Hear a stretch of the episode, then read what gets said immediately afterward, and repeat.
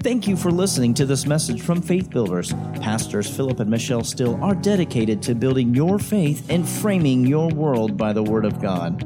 There are many more resources available on our website, www.buildfaith.net, where you can find links to our audio and video archives. We also invite you to join us online for our live stream services. Remember to build your faith and frame your world by the Word of God. The Lord's had me on this road of revelation about the power of God. And uh, we've been talking about assigning the power, and we'll continue to talk about that this evening. But I want to look this morning at this subject of faith faith in the power. Faith in the power. And um, what, we, uh, what we see today and, and this isn't in every place, and, and I'm certainly not being, uh, um, you know, uh, critical of anyone or any, any group. That's not my place. Uh, but what we, what we tend to see a lot today is a lot of performance. Uh, we see a lot of, uh, of uh, focus on, on entertaining. Uh, we see a lot of focus on, uh, you know, uh, people giving words, and we got all kind of predictive prophecy. Uh, it seemed like every, every day you turn on uh, your your your TV, you you look at your YouTube feed, and every day somebody's got a prophecy, and and this is going to change, and that's going to change, and this is the time, and and well, here, here's the here's the issue you know, you have to be so cautious. Brother Hagin, uh, who walked very steadfastly and very honorably in the office of the prophet, he made a statement. He said 90% of the prophet's office is in private. 90%. He said 90% of what God tells me, I never tell anybody. 90%. And you got people today that call themselves prophets that have a prophecy a day. And, and to the best that I can discern, none of them have come true. Hallelujah. Hallelujah. Do, do, do, you see this? When, when, you, when, when people start substituting power for anything else, they're, they're getting out of the alignment with the things of God. There, there are things such as, as prophecy and the office of the prophet, and we value that and we don't denigrate that at all. But the, the point is, is under the new covenant, under the new covenant, you are never supposed to be led by a prophet or by a prophecy. The only illustration that we have, the only specific illustration that we have of the prophet in the New Testament, in the, in the, four, in, in, in the, the, the epistles, is in the book of Acts with the prophet Agabus. And we see him twice, twice involved in, in the life of the Apostle Paul. And he came the first time, and, and it says him and other prophets came, and they stood up and said, There's going to be a famine. And they encouraged the people to send aid to the church. But he just came and said what was going to happen. Yeah. The second time, Paul is on his way to Rome, actually on his way to Jerusalem, ultimately got to Rome. He's on his way to Jerusalem, and it says Agabus came, who was a prophet. It's, it's specific to tell us he was a prophet. And it said he took Paul's belt and said, This is what's going to happen in Jerusalem to the man that owns this belt. That's all he said. He didn't tell him what to do. He didn't tell him to go or not to go. He said, This is what is going to happen. Amen. And, and it was up to Paul from there on, whatever he decided to do. Amen. Hallelujah. You do not lessen an office by emphasizing what you're supposed to do with that office. You follow me? Hallelujah. Well, God uses the prophets to speak into nations. God uses His church to speak into nations. And the prophet is a part of that church. What the church has to focus on is the power of God that has the ability to change things. I'm telling you, if we don't focus on what God is saying and what God is wanting to do because you, you've got people that are speaking out of both sides of their mouth. They're talking about how horrible and bad things are in the nation and we're all going to hell in a handbasket, but then right on the other hand, but we want to speak faith. You can't speak faith over the nation when you've talked about how it's all falling apart. At the very least, you cancel one of them out. Amen. It's the power of God. Amen. Everybody say the power of God. Luke 24 and verse 49. Luke 24 and verse 49. And this is, of course, when Jesus is uh, worshiping with the disciples after his 40 uh, day time on the earth after he rose from the dead. And he says in verse 49 And behold, I send the promise of my Father upon you. But tarry in the city of Jerusalem, notice this, until you be endued, until you be clothed with, fi- with, with power from on high. I send the promise of my Father upon you, tarry in the city of Jerusalem until you be clothed or endued with power from on high. So, the first thing the resurrected Christ did after ascending to the Father was to send the promise of the Father. So, first thing he did. All right? And, and we know the promise of the Father ultimately was the Holy Spirit. But notice what he said would come on them when the power of the Holy Spirit came. He said, I will, you're going to be clothed with power. You're going to be clothed with power. It's the Greek word dunamis, of course, it means wonder working power. It literally means a miracle in itself, all right, a, a miraculous ability. But the point is, is that he said the promise of the Father. Now, hear me when I say this. I don't want you to go out here and say I'm saying something I'm not. He didn't say the promise of the Father was tongues. He said the promise of the Father was power. Tongues is the initial evidence that you've received the power. Amen. He says the result of sending the promise of the Father was power on their lives. One translation says, until you've been invested with power from above. Another says, until you're armed with the power from above. And so, not only does he say this power is going to come on you, he says, I don't want you to go anywhere until it's invested in you. Amen. Because this is the genesis of the church. Yeah. Amen. You know, I, I, I've heard for a number of years, why don't we have the power that the early church had? If you're filled with the Holy Ghost, you have the same power. All of us are wired for power. Praise God. Amen. And, and, this is not a message to say you need to do something. This is a message to say who you are and what you have. I have that power. I'm wired for power. Amen. Amen. Why? Because I became, when I got born again, I became the dwelling place of the Holy Ghost.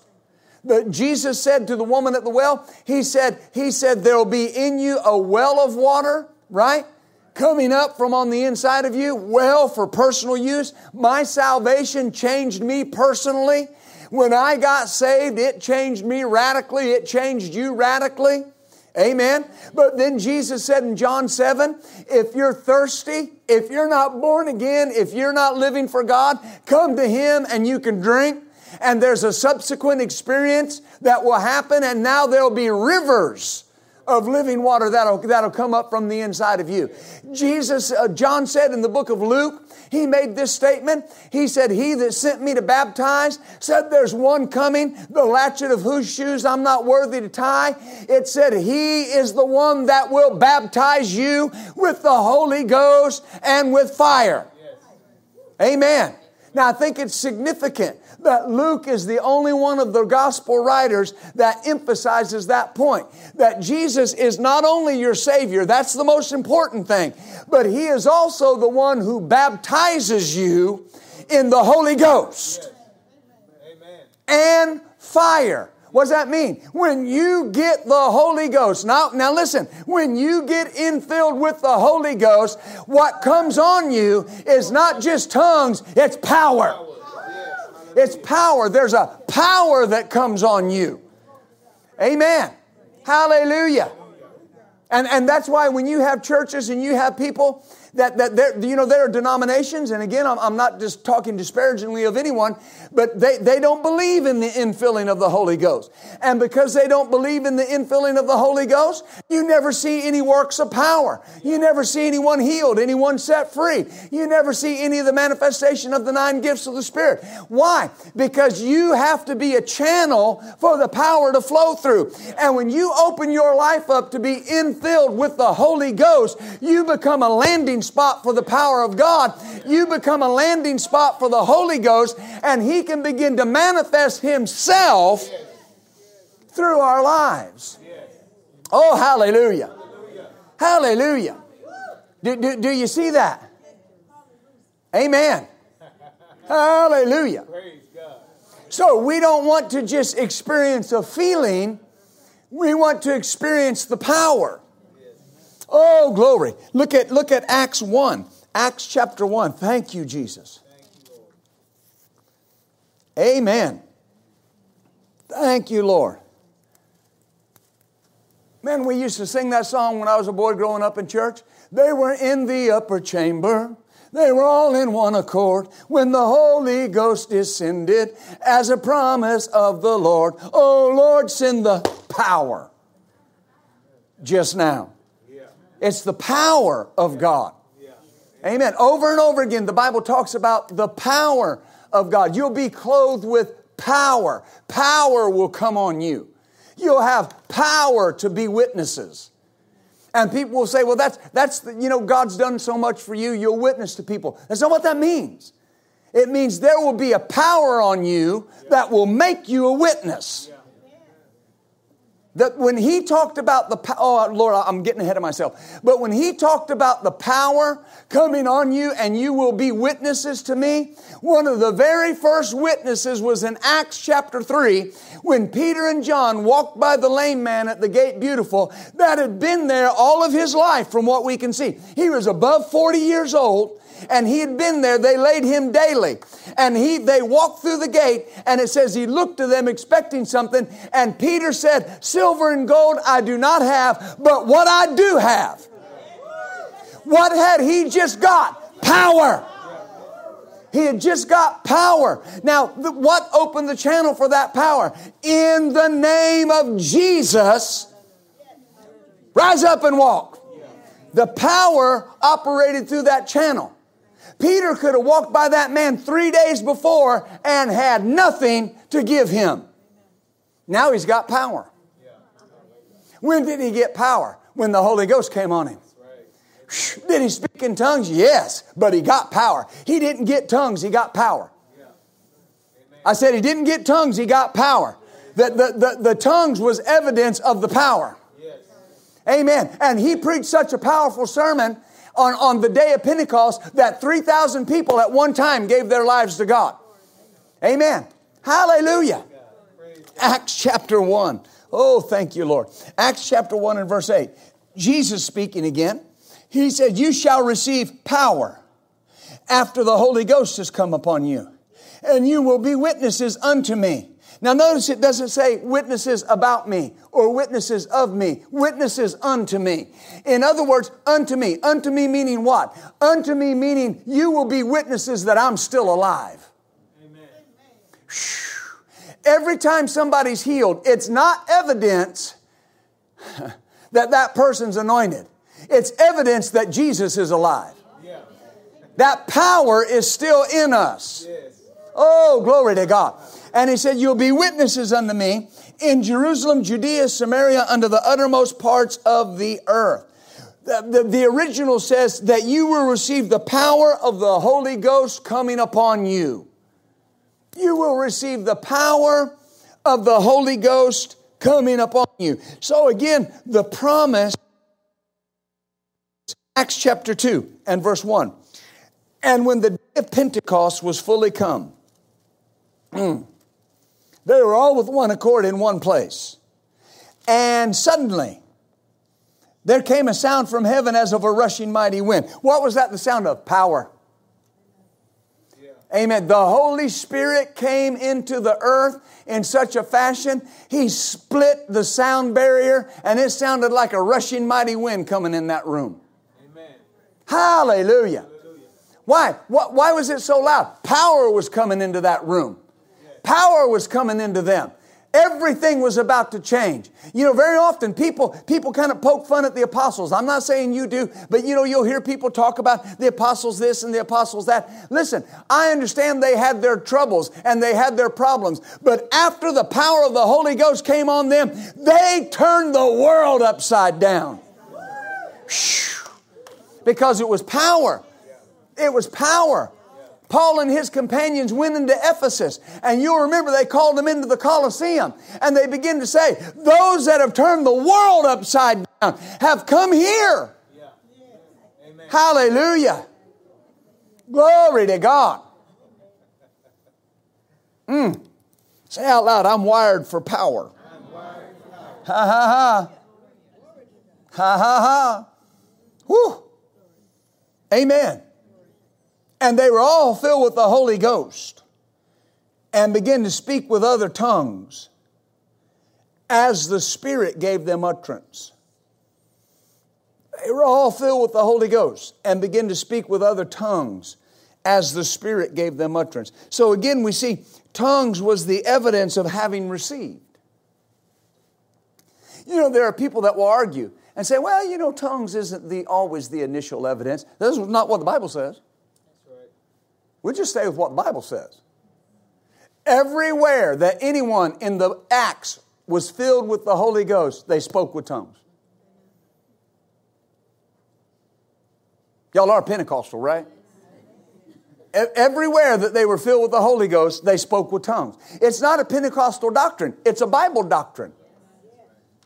They laid hands on them everywhere where they were filled with the Holy Ghost, except in, in the house of Cornelius, where you see that people were here and in the house of Cornelius, when people were filled with the Holy Ghost, they had hands laid on them, unless they were being refilled with the Holy Ghost. So there are subsequent infillings. Ephesians chapter 5 says, Be being filled with the Holy Ghost. Be being filled. So you can get refilled today. If, if you hadn't been topped off in a while, you can get topped off this morning. Amen might just be drunk in the Holy Ghost. Glory to God. People will walk out saying, Why do they stagger around? Why do they fall on the ground? They're feeling fine, drinking new wine, drunk in the Spirit again. Hallelujah. Hallelujah. Amen. Whew. Glory to God. In order to receive the power, notice something they had to be where Jesus told them to be. He said, You go to Jerusalem and you wait there for the power. Amen. You go and you wait for the power. The power has to have a landing place. Our lives, the power for the power to flow, the power has to have a landing place. It has to have a place that it can be channeled. They welcomed the power. Why? They were expecting the power. They were expecting, when you get up in the morning and you're expecting the power of God to flow through your life that day, opportunities for the power to flow will show up. Because I'm expecting something to happen. Amen. Had they not been where they were told to be, the power would have no landing place. Amen. Hallelujah. You know, location is pertinent to power. It's pertinent to power. You've got to be where God told you to be ever what it may be. You, you've got to be where God told you to be. We have, we have Old Testament examples. Uh, uh, arise, uh, uh, uh, uh go, go to the brook and I've commanded the ravens to feed you there. Is that right? If, if he'd have went to some other brook, there'd have been no ravens. Because God said, I've commanded them to feed you there. That's where they're going. And then after the brook dried up, he said, Now arise, get thee to Zarephath, for I have prepared a widow woman there to sustain you. There to sustain you. Now, not only do we not see the prophet arguing with God, we see him getting up and going. Because that's where the power's at. Wherever God told you to be is where the power's going to meet you. Hallelujah. That, that, that's, where, that's where the power's going to meet you. Wherever God told you to be, life change will be the result. Wherever God told you to be, things will get better. If God told you to be in this church, here's what I can guarantee you. Your life will get better. Things will get better. It has, it has less to do with me or my wife as it does with you being where God told you to be. Because where God told you to be is where there's an assignment for the power that can change your life.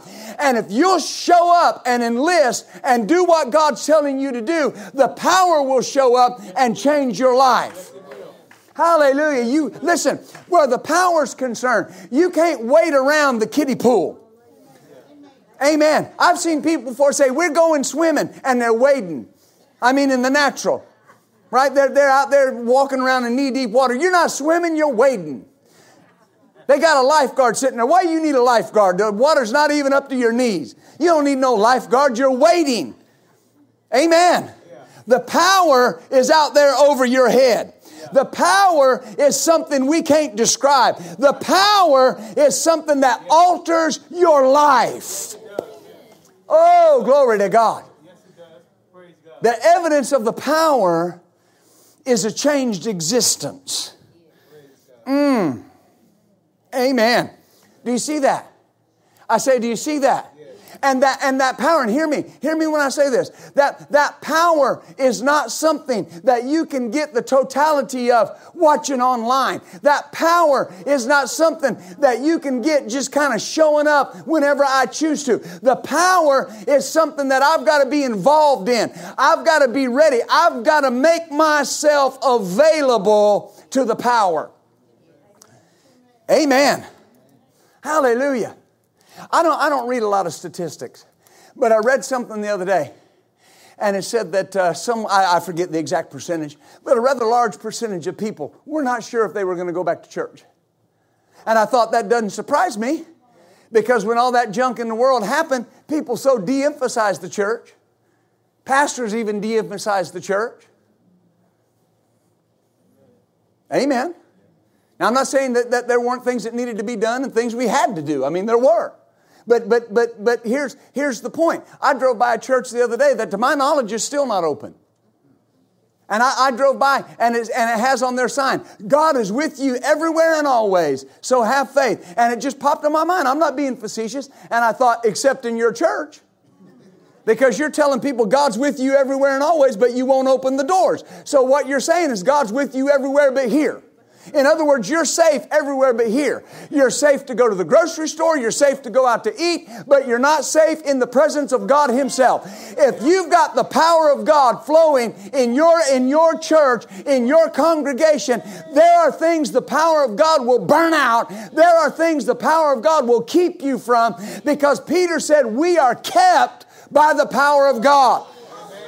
There, there are those under my voice, and you know who you are, and I know who you are. And we have come through things. You came through things last year that you would not have made it through were it not for the power of God.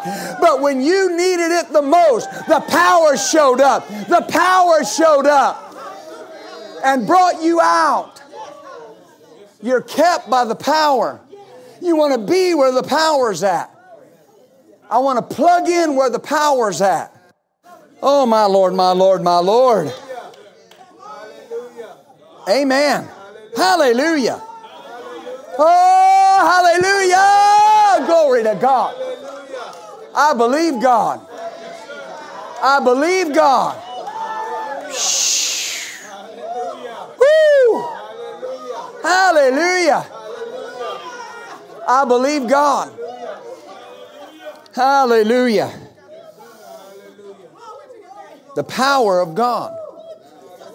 And, and amen. And and and I'm I'm not I'm listen, understand me. I'm not picking on anyone. That's everybody's got to do every every pastor has to do what they believe that God told them to do or what they feel like is right. But here's here's what I've come to understand is is that, is that when you start substituting the power of God, you see a change start dropping off in people's lives. I listen, here's the thing. I made the determination a long time ago that a person might leave my church because they don't like me. They might leave my church because they got offended about something else. But they will never leave my church because the power of God's not there. I will not allow the power of God to be at a deficit in my church. Every time you come here, the potential to be healed is here. The potential to be delivered, the potential to be set free is here. Why? The power is present. Glory to God. Amen. Amen. Ha ha ha. Amen. Say it out loud. I'm open to the power. Mmm. I'm open to the power. Mm. That, that power will change your finances. It, will change your life.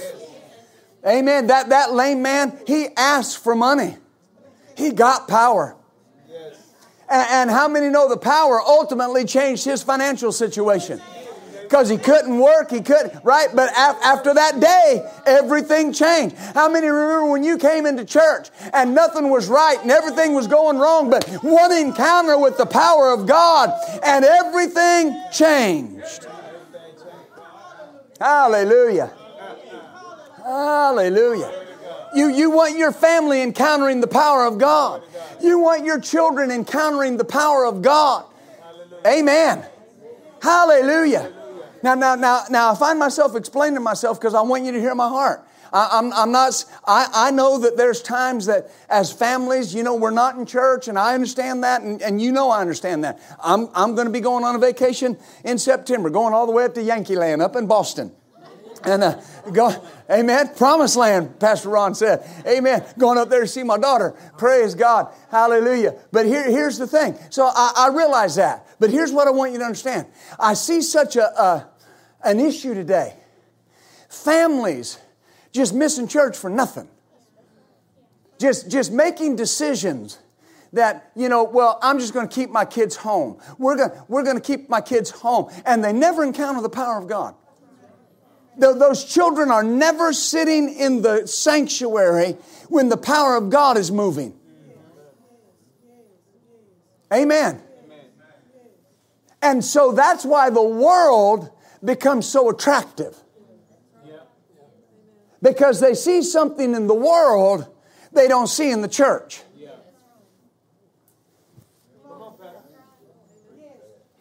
Amen. I want my child under the anointing. I want my grandchild under the anointing because because there's something there I, I will never forget. I, it was it was in a service where the Holy Spirit was moving at eight years old that it just jumped in my heart. I need to be born again. I need to be saved. How much sinning can you do by the time you're eight? Not much. But sitting on that front row while A.J. Lewis was preaching the Word of God, and the Bible says the gospel is the power of God unto salvation. Sitting there, I looked at my mother and I said, I need to be saved. I need to be born again. And I went up and got born again. And shortly thereafter, I'm filled with the Holy Ghost. I'm speaking in other tongues at eight and a half, nine years of age. My life was impacted. By the time I was 10 years old, I knew what God wanted me to do with my life. Your child does not have to go through life not knowing what they're supposed to do, not having any direction. Get them hooked up to the power. Glory to God. Amen. The only thing that's wrong with the teenagers of today, people run their mouth about that. The only thing that's wrong is there's a void of the power of God. That's it. That's it. Amen. Are, are you following me? The answer is the power. The answer is the power. Amen. When, when you're sitting in a church and you see somebody who is blind get healed, that impacts you. Amen. You know, when I was a boy growing up, they, listen, they cast out devils in church. Amen. I mean, you might be sitting there and somebody was getting prayed for, and all of a sudden you'd hear, and the pastor would say, Come out of them in the name of Jesus. You know, and, and, and I'm not talking some funky deliverance stuff. We didn't take them to the back room and put them through a list and throw up in the bucket. It was come out of them in the name of Jesus. And as a little kid, you're sitting there and your eyes are this big around. You see the ah, and then come out of them in the name of Jesus. And it did a couple things. Man, it showed you the power of God and it gave you respect for the man or the woman of God. They're standing up there and they're not afraid of a demon. They're not afraid of the devil. They're not afraid of anything he has to offer. Amen. Whew. Glory to God. Amen. I was, I was, I had been, listen, I had been pastoring at the time 20 something years, full time. And my pastor told the story about a young lady that came in, in their office, the, the, the first church they pastored, and uh, uh, was there for, uh, uh, uh, uh to talk to them, counsel, spiritual guidance, whatever it was, and, and begin to manifest a demon.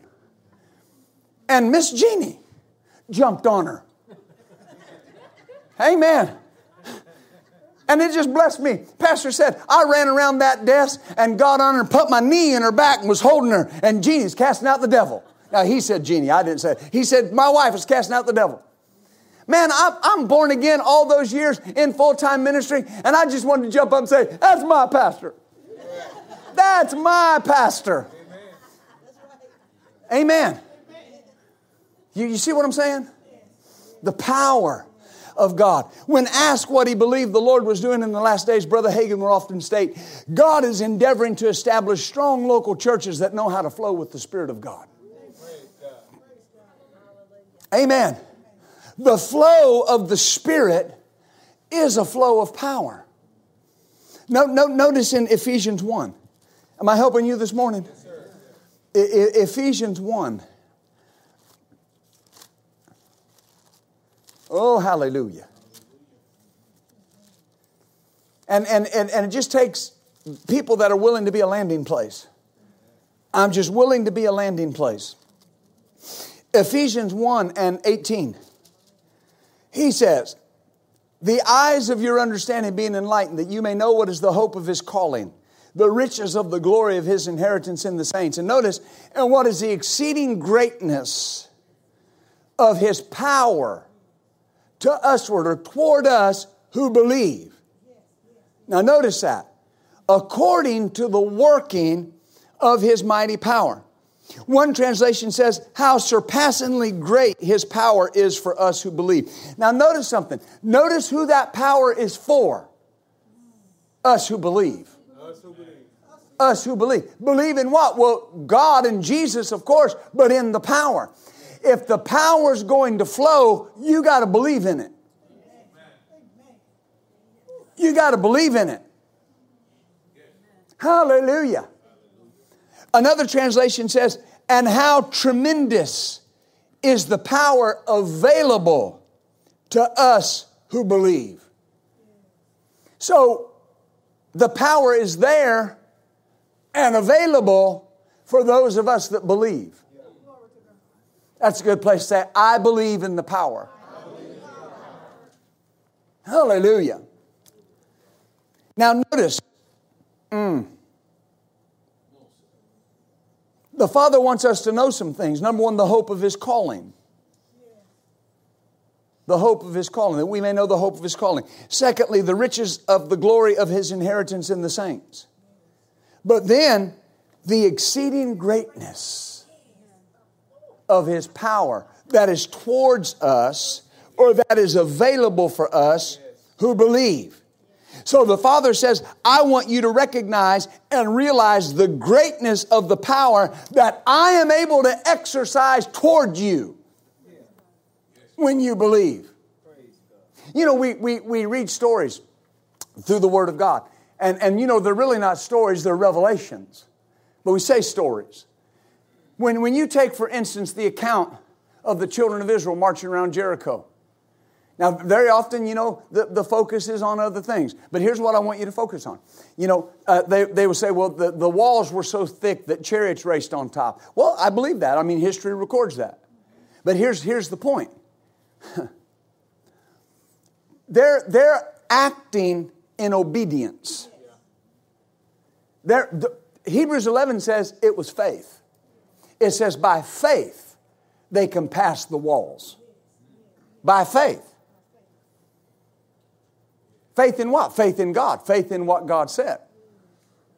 Now, I've, I've heard people teach this. I've, I've heard liberal theologians actually teach this that, that the sound waves from those trumpets are what broke the walls.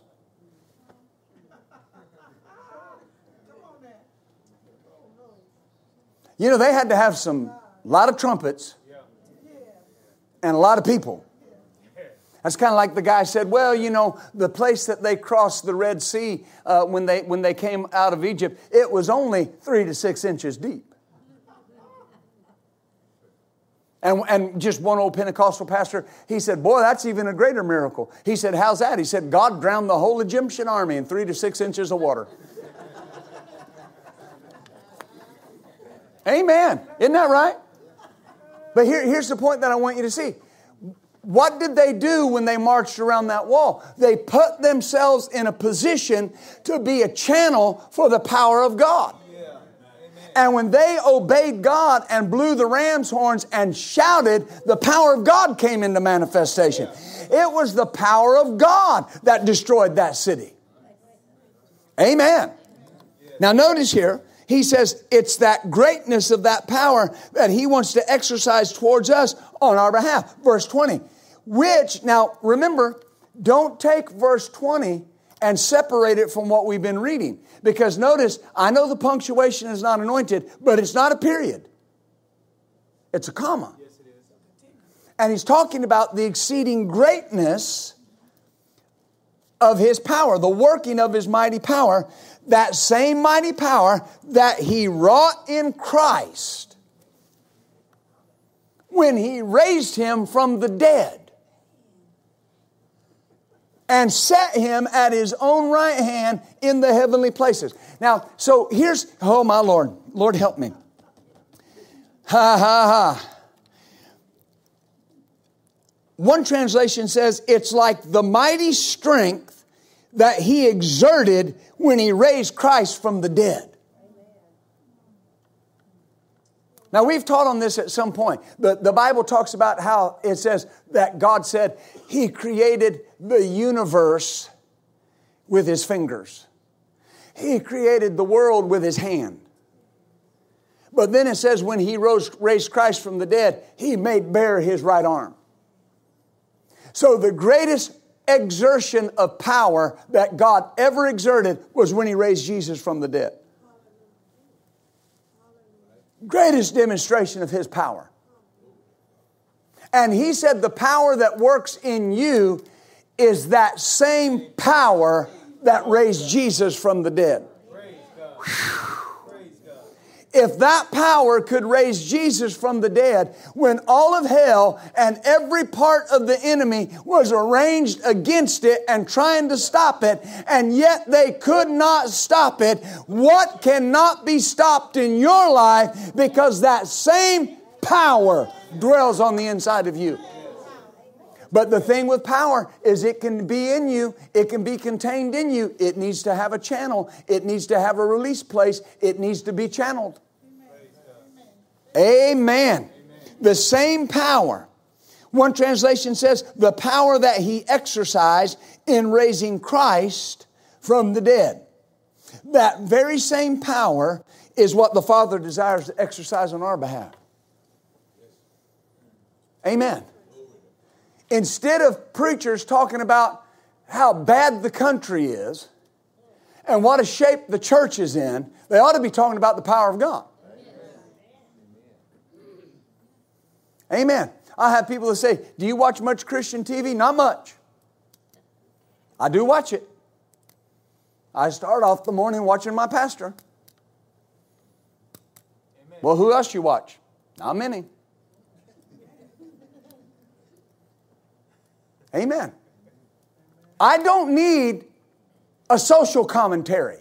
Praise God. That's right. I don't need a political commentary.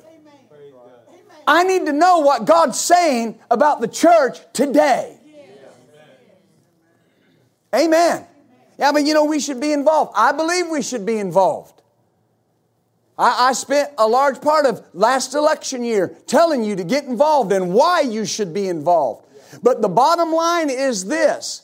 You got so many people that are talking and, and, and leaving it to, uh, uh, uh, uh leaving the impression that because of the administration that's currently in power, that dear God, what are we going to do? And you just got Christians wringing their hands and, and they don't know what they're going to do. I tell you what we're going to do. We're just going to act like the word is true and we're going to believe the word and pray the power and see what God does.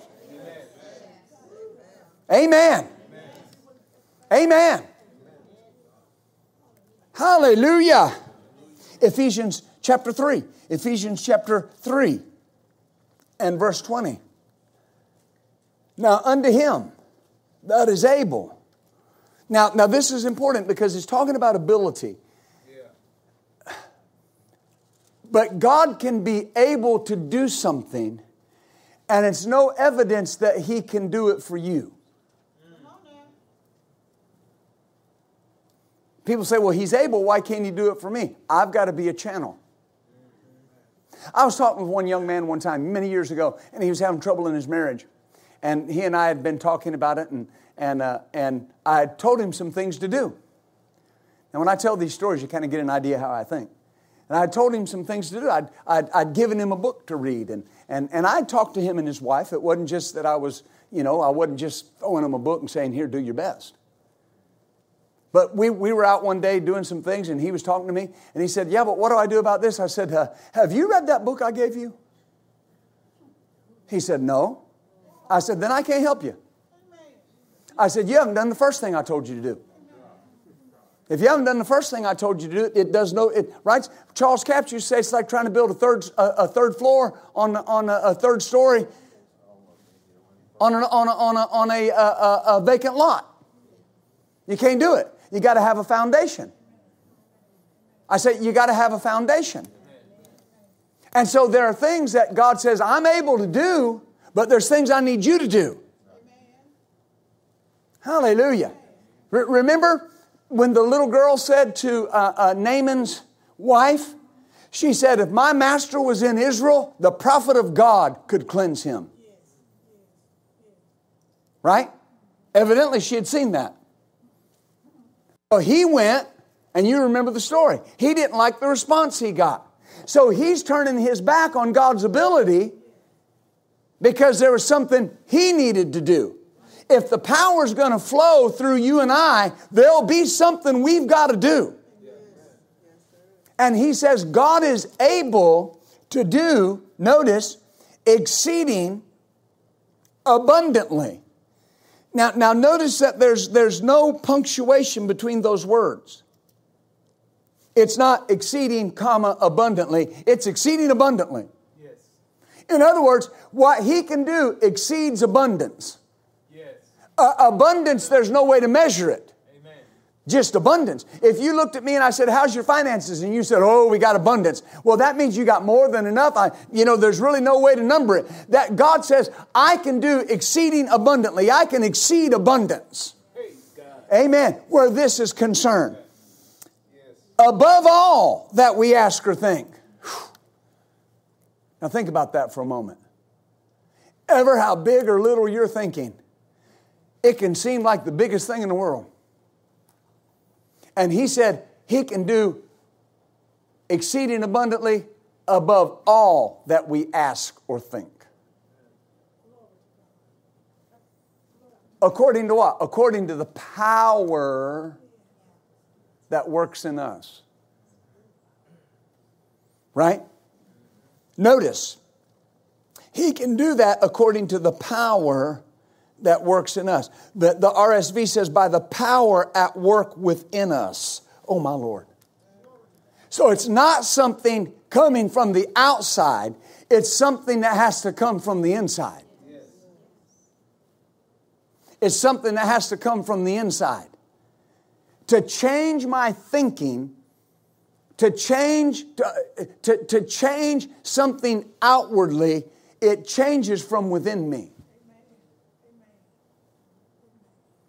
Amen. And he says, one translation says, through his power which, at, which is at work within us. See, I'm wired for power. So that power is working right now. That power is working right now. When, when a thought that something's going to overtake your body comes to you, your response has to be no, no, no, no, no, no. The power is working within me right now. What's it doing? Effecting change. Burning that out of my body, burning that out of my cells, burning that out of my system. The power of God. Amen. That it, it's in us right now. God works to the degree that we release and cooperate with His power. It's, it's, it's a cooperation, it's a synergy between God and us. And when I, when I choose to release that power, yeah, but how do I do that? You just get up every day and you say, Father, I'm going to release, I'm going to assign the power of God to that situation today. Well, how do I know it's changed? You know it's changed by faith. You know it's changed because you've acted on the Word. You, you, when you have acted on the Word, it has started to change. Because very often that's what you can do. I can act on the Word. Amen. Amen. Hallelujah. Isn't that right? When God starts telling you that He's going to bring you out of debt, and God starts talking to you, and you know He has said that to us, well, then you take the step you can take. You do what you can do. You assign the power of God to that thing. You pull your bills out and you lay hands on them and you say, Father, you desire to bring me out of debt. Now, if there's anything I need to do, something I need to change, I'll do it. I'll sow the seed you tell me to sow. But in the name of Jesus, I'm debt free. Now, you have assigned the power of God. Charles Capps found himself a, a, a few million in debt, had, had had a lot of problems. All those crops had failed, and, and he got himself in a mess and, and, and had some land development he couldn't sell, and, and nobody would buy it. And he went in there and got all those bills out and called his daughter Annette in and said, I want you to be a witness to this. And he laid his hands on those bills and he said, Jesus said, if I'd speak to the mountain, the mountain would be moved. Are you mountain of debt, I speak to you and I tell you to cease to exist, dissolve, go away in Jesus' name. And he, and, he, and he walked off. And he said, People said, Didn't you feel a little foolish? He said, No, I felt a lot foolish. But that was what he could do. I'm not, I'm not telling you not to take responsibility. I'm not telling you that things will just go away. They, they, you know, if you've got responsibilities, there's things you've got to do. But at what point do you assign the power of God?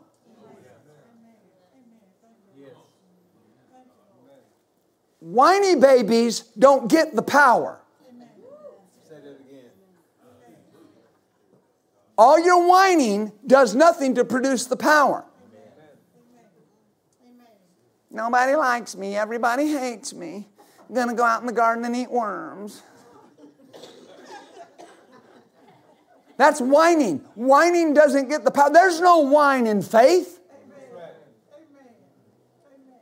Brother Hagin laid hands on a woman one time and prayed for her. And they said, Well, did she receive? And he said, No, I don't think so. The whine never left her voice. Amen. I don't know what I'm going to do, and everybody's against me, and, and nothing's working out right, and nobody wants me to use my gift, and nobody thinks I'm anointed. Come on, man. The power of God will not, nobody wants to use your gift because you're hopelessly unfaithful and unreliable. It's when you prove your reliability and you say, I'm a channel for the power of God to move, and I want God to do something in my life on a regular basis, and you get up and you assign the power of God to that thing every day. Amen. I'm helping somebody. 1 Corinthians 2. 1 Corinthians 2. I, I, I'm, I'm not, I'm not, listen, I'm, I'm not, I'm not trying to be difficult, but I'm telling you, I'm telling you that the power lands on, the power doesn't land on people that bounce around. If you can't be faithful somewhere and you can't be committed, you can't expect to ever be a constant channel for the power of God to flow. I, I, will, I will use a faithful person before I'll use a talented person every day. Because faithfulness gets you put in the game. You can be the most talented person in the world and be hopelessly unfaithful. Well, the gifts move through me. That means nothing. I don't care. The gifts move as the Spirit wills. It's not a sign of maturity. I've had people speak in tongues one minute and get mad at somebody the next. It's not maturity. It's, it's people that are constantly saying, I want the power of God to flow in my life. I want, I want to be where the power is. We say it this way in the church I want to be under the spout where the glory's coming out. Amen. Hallelujah. 1 Corinthians 2. Let me hurry a little bit. Oh, it's early yet, but. Mm-mm. 1 Corinthians 2, verse 4. And my speech and my preaching was not with enticing or persuasible words of men's wisdom, but in notice, demonstration of the Spirit and of power. Now, notice again, we have a colon. We could put the word so in front of that word that in verse 5 so that your faith should not stand or be in the wisdom of men, but in the power of God.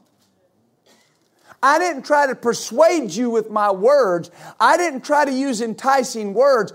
I came in a demonstration of the power of God so that your faith would not be in men's wisdom, but in the power of God. See, I've got to put faith in the power. His, his ministry was accompanied by the Spirit and power. The way translation says, but with convincing power of the Spirit. And notice, he said this was so that their faith was in the power of God. You remember what Paul said in another place? He said, There are people that deny the power of God. Isn't that what it says? They deny the power of the gospel. There are Christians, you know, that deny the power of God. They act like it doesn't exist.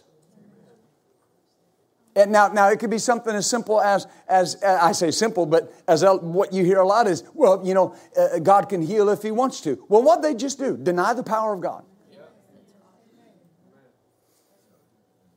Amen. Here's something for you to remember as, as Pentecostals, because we believe the Word. Nothing is impossible for God. Now, now we think about that, and we're not just saying it like religious people do. Oh, God can do anything, brother, and if it's His will, He'll do it for you. Wait a minute. that doesn't make sense. That's like, come on, I'll, I'll buy you dinner if I like the food. Well, either you're buying or you're not. God will hear you if it's His will. Wait a minute. How do I know? Well, you just never know. Well, how can we ever know? Oh, brother, His ways are past finding out. There's things we just won't know till we get to heaven. And I know there are things that, that we won't know till we get to heaven. There's things happening in my life. I, I can't explain it. But here's what I know where His will is clearly written, I know. Amen. Do you see this? So, but here's my point. I was talking with a guy one time, and uh, he got upset with me. And he got upset with me, and, and, and please, if, if you believe along these lines, please don't get mad at me. But he believed that the earth is flat. Now, I know what you're saying. What's that got to do with the power of God? Nothing. Has nothing to do with heaven and hell if you're in here and you're a flat earther, you, you can go to heaven. You're, you're going to find out how wrong you are. But I had made a statement from the pulpit, and I, and I was talking about something from the Word, and I said, that's as absurd as believing the earth is flat. Now, I'm not a facetious person. I'm not trying to hurt nobody. They, they asked me to meet me in my office, and I'd known them for a number of years. I said, okay. And we got there, and, and I sat down. He sat down, and he said, I can prove it. And I said, what? What, what can you prove? That the earth's flat.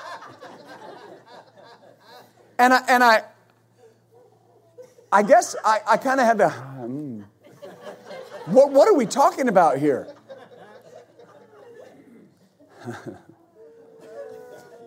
this person made a statement. They said, It's absurd to think that the earth can be round and just hanging in a vacuum in space, orbiting the sun. When they made that statement, the Lord said to me, Unless you factor in the power of God. You know, I cannot figure out the universe. I'm on a planet right now that is rotating so fast that everybody's held down by the centrifugal force of gravity.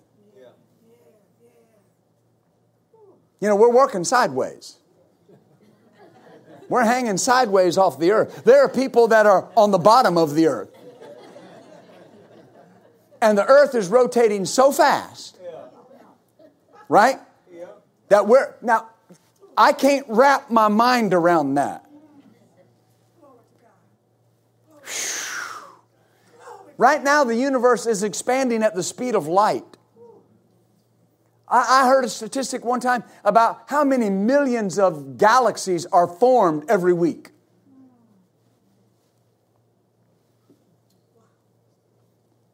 But to say that that's not so is to deny the power of God.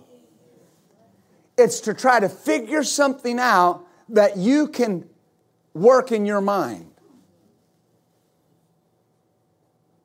If you've ever been, for instance, to the Philippines, to the other side of the world, you know the earth's round.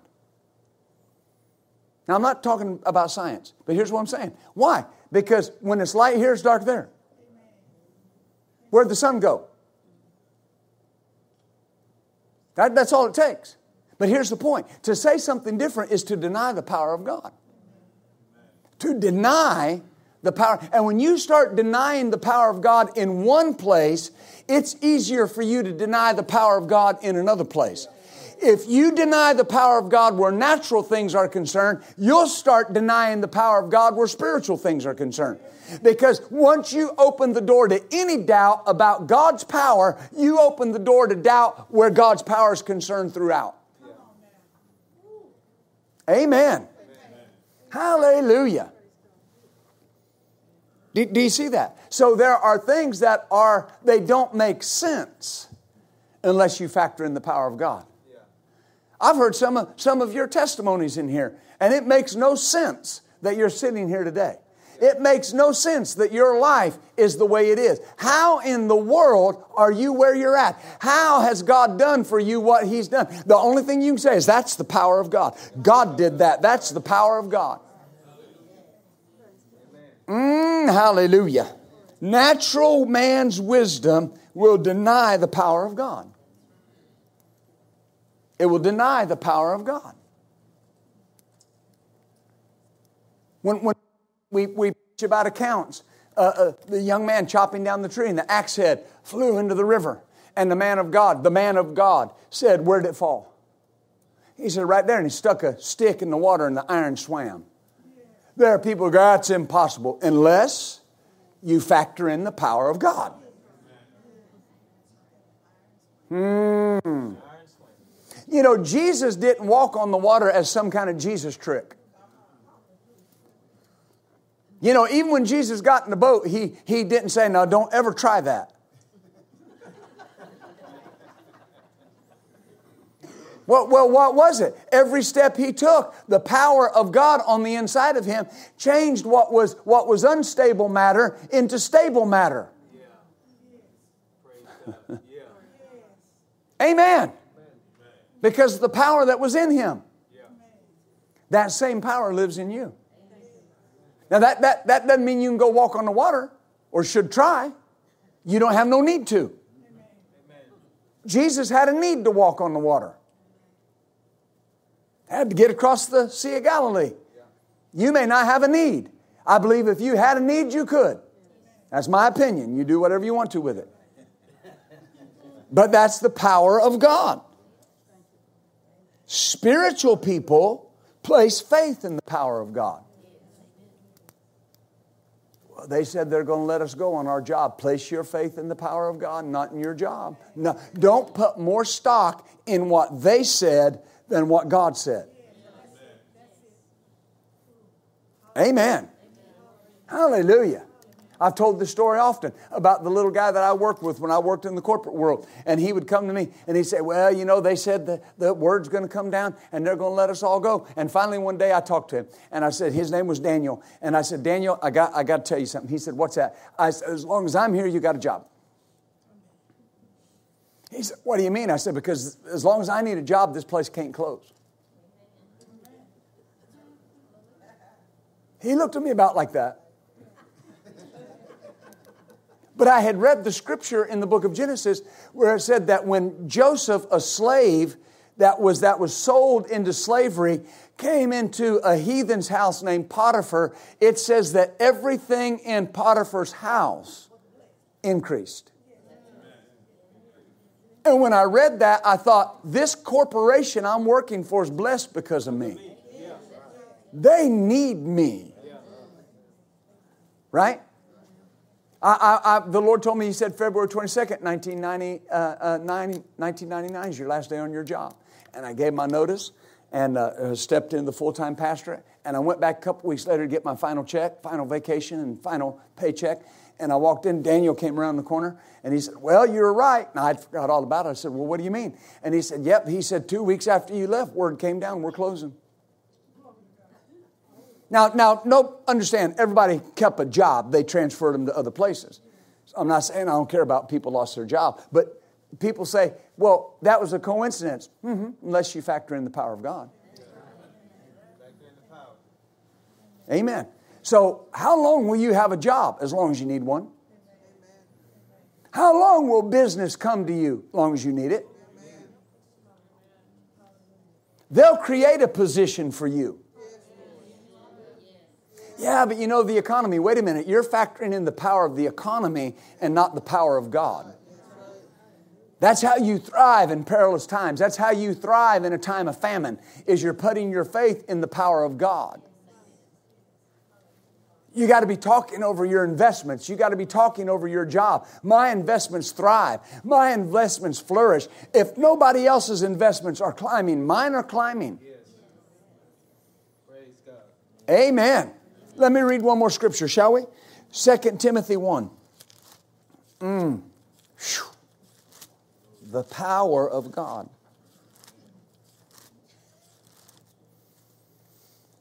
Second Timothy 1 and verse 6. Notice that Paul says something to the young Timothy. And he says, I put you in remembrance that you stir up the gift of God, which is in you by the putting on of my hands.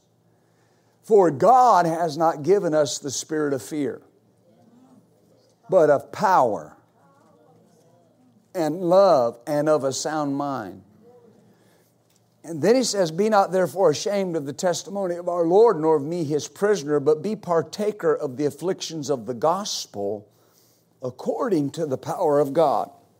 So notice the first thing he says is that you and I have not been given a spirit of fear, but of power. The very first thing is power. And then what follows power? Love, sound mind. And then he said, one translation says of verse 8, so never be ashamed of the testimony of our Lord, nor be embarrassed over my imprisonment, but overcome every evil by the revelation of the power of God. Overcome every evil by the revelation of the power of God. So, as, I, as I'm attempting to wrap this up, so what could change in our lives with a revelation of the power of God. He told Timothy, You'll overcome every evil with a revelation of the power of God. The uncovering of what the power is in your life.